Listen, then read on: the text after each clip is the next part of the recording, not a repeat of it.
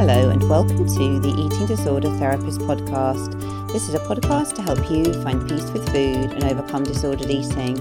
And I'm Harriet Frew, aka the Eating Disorder Therapist. And I'm so excited to share with you all kinds of stories, tips, information and guest interviews to help you on your journey in finding peace with food.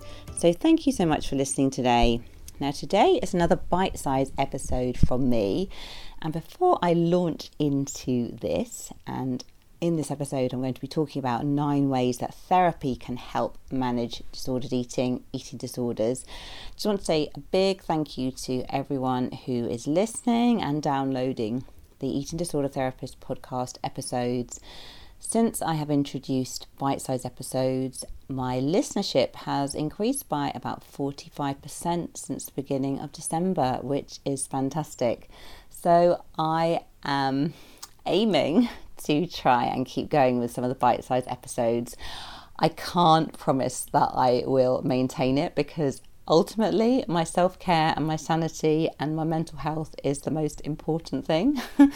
And I need to set the example and make sure that I really look after myself and don't overdo it.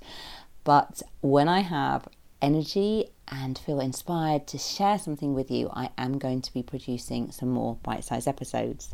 So I want to talk today about nine ways that therapy can help you overcome, deal with, support you in coping with an eating disorder. Now, I just want to say I am an integrative counsellor. This is one perspective on how therapy can help you. I'm not saying my way is the only way, and I think there's an awful lot of nuance in recovery.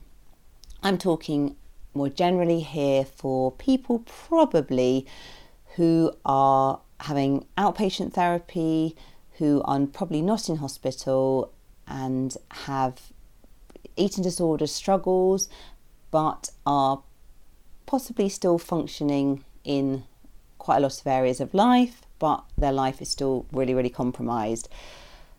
So I just want to make that really, really clear. I guess this, I'm going to give you a perspective here, my perspective, but this is not the only perspective and it's definitely not one size fits all. So if you're listening to this and afterwards you feel like actually that just doesn't work for me, that is fine. I always say to people, you are the expert on you. There are multiple different ways that people are supported in recovery, and also it's not always just through talking therapy or therapy. You know, I'm just thinking recently I had Eve Jones on talking about art therapy. Some people find um, movement to be really, really helpful, um, meditation, all kinds of things, supportive friendships. I think everyone's journey is very, very individual. Anyway, but I'm going to give you my perspective, and it is just a perspective. So, nine ways that therapy can help you overcome an eating disorder. So, before I launch in, it's probably worth saying as well that you might feel really dubious about how, how therapy could help you. Perhaps the eating disorder feels entrenched, it's part of your identity, and losing it might feel like, you know, losing a friend. And maybe have fears about change and feel anxious when considering a life without it. How could a counsellor or therapist possibly help you untangle this complicated relationship you have with the eating disorder? And these can be real and very common anxieties when you're first thinking about having therapy. So let's talk about different ways therapy can help.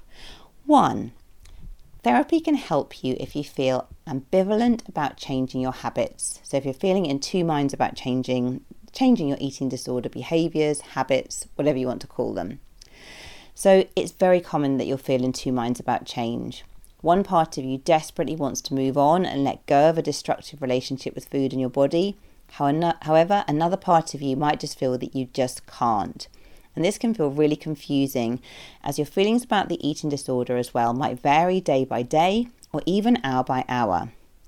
But what's so helpful in therapy is your therapist can help you explore this ambivalence and recognise what the eating disorder really means to you and how it is helping you cope. Maybe it's a way of coping with difficult feelings. Maybe it's a way of trying to control your weight. Maybe it's deeply familiar and offers safety and reassurance. But in therapy, you can gain greater understanding about your ambivalence, and this can be powerful and really help you start to put some building blocks in place for change. And I think it's so helpful in therapy to be able to explore the ambivalence, because often outside the therapy room, you may be, you may feel that people around you are constantly worried about you, asking if you're going to change, in a way pushing for all the negatives of the eating disorder. And this can make you almost inadvertently cling more to the eating disorder, cling more to the, in inverted commas, benefits of it. But actually in the therapy room, you can start to explore some of those benefits. And obviously they're maladaptive benefits. I want to make that very, very clear. But just having that safe space to really explore how it's helping you cope, what you actually like about it, even though you have many costs and um, negative aspects to it too, that can be incredibly helpful. So that's number one, helping you explore your ambivalence. Number two, you can start to understand some of the possible reasons about why you have developed an eating disorder. Now, this is not a simple cause and effect solution. However, it's often a combination of different events, life experiences, genetics, all sorts of things. And um, I think as well, it's so individual for each person. Like, two people can seem to go through a very, very similar life experience and have, you know, be exposed maybe to similar traumas or similar bereavements or losses or stresses. And one might develop an eating disorder, one might cope in a completely different way. So it's really, really complex. However, what therapy can do is offer you a safe space to really start to explore some of the things that may have contributed to the development of your eating disorder. And you can start to piece together the parts of the jigsaw puzzle to gain some clarity. And that can just be so helpful, because of you may have no clue about why you have developed it, what has contributed to it, some of the things that may be underneath eating disorder that have left you not feeling good enough in some way. And therapy can really offer a very safe space where you can start to explore those things bit by bit as you feel comfortable with. And sometimes in therapy, you may not be in a place where you're actively ready to change your eating disorder behaviours. However, the first step is gaining this awareness and understanding, and that can be incredibly helpful and powerful. And sometimes that needs to come first before you're in more of that active change place. But that's still a really important step and um, very, very valuable. Number three, you'll start to develop helpful self-awareness. Now, often before you go into therapy, you may have some self-awareness. You may be someone who is quite psychological. You may naturally be very interested in understanding yourself, sort of psychoanalyzing yourself, talking to your friends and exploring all the different things that make up your psyche. But you may not be that way at all. There's no right or wrong here. But therapy can give you the space to be able to begin to look inwards, become more self-aware and to understand yourself. And this can help you begin to have more of a bird's eye view, to be more of an observer of your life rather than just completely in it. You can begin to recognise different triggers maybe that may be setting off eating disorder behaviours. You can begin to understand yourself and why you perhaps use different coping strategies. You can begin to explore your emotions, can begin to be- gain awareness of your thoughts. And awareness usually needs to come first before any active change can occur. Number four, your therapist can help you break free from the dieting mindset. Gosh, that sounds like very liberating, doesn't it?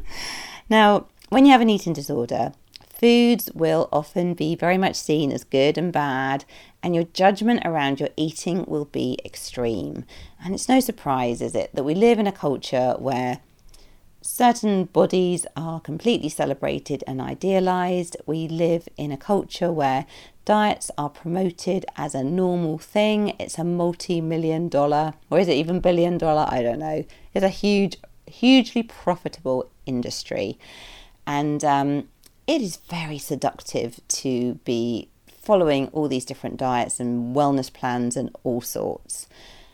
And anyone that listens to this podcast before will say that, will recognise that I often talk about us all being on the spectrum somewhere between like a really healthy relationship with food and a full-blown eating disorder. And many of us are probably somewhere in that middle ground. But in the culture we live in, much of the disordered eating that goes on is very normalised, you know, normalised within fitness. It's sort of normalised to be sort of dieting in day-to-day life. And we don't really see the the link, really, that so many of us sometimes can be quite close to an eating disorder, even though we're actually in that disordered eating place. So it's starting to take a step back, starting to question things, starting to realise that maybe there's another way of looking at things. Maybe we're carrying such a lot of fat phobia and weight stigma. Maybe we have all these dichotomous views around food, black and white thinking, healthy, unhealthy, and maybe this is leading to very disordered eating behaviours. So counselling can help you begin to challenge this mindset as you learn to think differently and to develop a healthier relationship with food. And I sometimes think in recovery, you almost need to really get in your own lane and step aside from the culture, walk a different road, a road less travelled. But I'm telling you, it is a happier and much more fulfilling road to be walking on.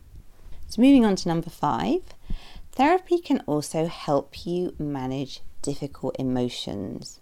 So eating disorder behaviours are often a way of unconsciously dealing with tricky emotions. Through binging, through restricting, through focusing on your body, you might feel temporary distraction or relief from your feelings. It might make you feel a bit numb, which can be protective if some feelings are very, very difficult to engage with. So counselling offers a safe place to explore these feelings without judgment. And I think what's really important to say here is that a lot of people are really wary of going along to therapy because they're worried they're going to open this big can of worms. Everything's going to come out of this can in one big whoosh and it's going to be overwhelming and unbearable and you're going to start crying and never be able to stop and it's all just going to be very messy and painful. Now, not to say that all those things can be true about therapy, but I think something just to reassure you about is that in therapy you can start to take baby steps with em- engaging and embracing your emotional world. You don't have to like let everything out the can in one go. You can start to dip your toe into the water. You can start to become more aware of your feelings, start to express some of your feelings, start to feel some of your feelings in your body and to begin to do that in a very slow and gradual way.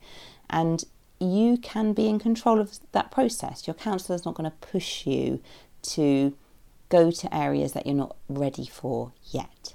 So that can be done, you know, the whole process can be done um, in a managed way. And actually, when we're not tuned into our feelings, we are missing such a vital barometer inside of us, which is guiding us and letting us know, you know, how we are interacting with the world. So actually, it's such a beneficial thing to do, even if you feel a bit wary about it. And for good mental well-being, it is really important for us to be able to deal with emotions effectively and to learn better coping strategies when we feel distressed or anxious or sad or upset. Because if we use restriction, focusing on our body, binge eating, these are maladaptive coping strategies which can offer some relief, some distraction, some numbing, but they don't really solve the problem and the emotions don't go away. Number six. Counselling will give you some much needed thinking space and mental clarity. So with your mind channelling sixty thousand thoughts plus a day and many being repetitive, you can understand the power of your thinking. So when you have an eating disorder, your thoughts will be dominated by food, weight and shape concerns. And you might also experience anxiety around these issues and your thoughts might feel wildly out of control. A therapist can help you work with your thoughts, firstly to develop awareness of them and then to be more accepting of these as just thoughts. So you can be taught to challenge unhelpful thoughts with more rational alternatives. So that can be sort of using something like cognitive behaviour therapy, where you start to really look at your thoughts in a much more scientific, observer type way. And we often just assume that our thoughts are facts. But when we start to really delve a bit deeper, we can understand that actually that is not really true. And we often attach a lot of emotion and a lot of, you know, many stories to our thoughts. But when we start to unpick these and look at them in a different way, we can start to really begin to shift our thoughts, because we work as well on our underlying beliefs and untangling the big complex knot which makes up part of our psyche. So this can be really helpful. Also as well, some therapists will support you with being more mindful about your thoughts as well. So maybe not so much challenging them, but just seeing them as thoughts, seeing as them, seeing them as something that's just, just a thought, and attaching far less meaning to it. And I find as well, different people find different approaches helpful here. So it's important to work with the individual. But I think what's really vital here is that we develop a different relationship with our thoughts. We are not our thoughts. Thoughts are just thoughts. Okay, number seven. In therapy, you can develop self-compassion and a healthier body image. So it's highly likely that if you have an eating disorder, your body image is probably going to be really, really negative. You might strongly dislike your body and feel uncomfortable with it. You're probably focused on it a lot. So therapy can really help you begin to improve your body image. You can actively learn to develop a kinder relationship towards your body, so achieving some self-acceptance and maybe more body neutrality, where you value your body much more for what it can do, and also you pay far less attention to it. You can learn to appreciate and value your body for its strength and mobility, rather than judging it so harshly on just aesthetics. And also, you know, there's a lot of evidence and research that shows the benefits of self-compassion. Learning to become more self-compassionate is one of the most helpful things that a human being can do. And there are certain skills which you can learn in therapy which can really, really support you in becoming more self-compassionate. And these are highly valuable skills, and also definitely have a real impact, not just on eating disorder behaviours, but on body image, on anxiety, on depression, all kinds of things. Okay, number eight. You will discover new ways to boost self-esteem and self-worth. So if you have an eating disorder, your self-worth will probably be predominantly based on your body shape or weight. And when you're doing well with this, you'll feel good or a bit better. When you're feeling out of control and things are not going so well, you may feel guilty, anxious, and ashamed. So in therapy, your therapist can help you to value yourself for more than your body size. You can start to get much more in touch with your values, to think about what are the things that are really important to you, and how can you begin to value your worth from a whole range of things rather than focusing so much on your body. Now, this can be very hard at first, as you're probably your own worst critic, and you may have relied on manipulation of your weight as a way of boosting self-esteem. But beginning to value yourself for your many other attributes and to be kinder in your self-evaluation allows self-esteem to be slowly rebuilt. So again, I think with working on self-esteem, you can really start to look at what are your core beliefs and how do you feel about yourself deep down. Often underneath an eating disorder, you're probably not feeling good enough in some way, and the eating disorder has become a coping strategy, a maladaptive coping strategy, to boost self-esteem and to feel better. But of course it doesn't work. It gives glimmers of self-esteem, but it's not like sustainable, and it relies often so much on the external rather than developing that internal inner core of self-esteem and high resilience. Number nine. If you relapse as well, your therapist will be there to help you. So relapse is an absolutely normal part of the process of recovery. It's very, very rare that someone would just wake up one day and be able to just stop doing their eating disorder behaviours. It just doesn't happen. Um, I mean, of course, prove me wrong. I'm happy for anyone if you, that's happened for you, you know, good. That's wonderful. But I think for most of us, it's a pretty bumpy old road. So it's quite unlikely you'll just wake up one day and say goodbye to the eating disorder once and for all. Change takes time, and you will often fall down many times along the recovery road. Relapse is part of the process and provides a valuable opportunity for learning, building resilience and awareness. And your therapist can really help you to manage relapse and also support you in identifying triggers for this. And you can also start to frame relapse in a very different way.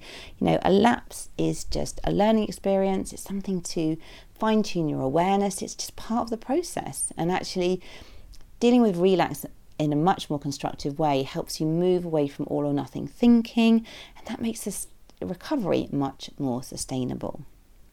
So there you go. There are nine different ways that therapy can help you. Now, obviously, this is just some ideas and it delves into some areas, but I guess I could go on more, and I'm sure there are other therapists that will be working in very different ways that will also help you very brilliantly in the way that they are working too. So I think the important message is, these are some ideas. It can give you a bit of an insight into how therapy can help, but you know, there are lots of different therapies out there, lots of different ways of working. It's really important that you find a therapist, if you're looking for a therapist, that suits you. And ultimately, the relationship is the most important thing. You need to find someone that you can talk to, who you can feel that you can open up to and build trust. That is the most fundamental, fundamentally important thing. So I just want to leave you with a few final thoughts, just to say it is possible to change and to recover from an eating disorder. The road will not always be smooth, and there will be many inevitable bumps on the journey. However, it is worth taking the courageous step to reach out and have counselling or therapy. Letting go of an eating disorder can be about finding yourself again and engaging more fully with life. Anyway, I hope you enjoyed this episode. If you're not following me again, if you're not following me again, if you're not following me on Instagram even, do seek me out at the eating disorder therapist underscore. For further support with your relationship with food, do go to the eating disorder therapist dot co dot uk. Just to say, I do have a waiting list at the moment, so I won't be able to see you immediately. Um, so, but do get in touch if you want to find out more. I do also have an online course if you're interested in that. Um, ten steps towards intuitive eating. This can be a great course if you already have made some progress in recovering from an eating disorder, but you're really looking for those supportive steps to take you to the next level. And it's made up of videos and lecture content, so if you like online learning, I would really recommend that. Thank you as well to everyone who sends me all the lovely comments about how helpful you're finding the podcast. I really appreciate it, and I can't believe actually that people are really listening all over the world. It's quite incredible, and um, I'm literally sitting here with a hat on in my leopard print pyjamas, and um, how incredible to be able to reach so many people. Um, it is really, really amazing, and I am very grateful for that. So if you enjoy this podcast, I'd be so grateful if you'd follow, rate and review, as it helps it reach so many more listeners. Thank you so much for listening today, and I look forward to sharing another podcast episode with you very soon.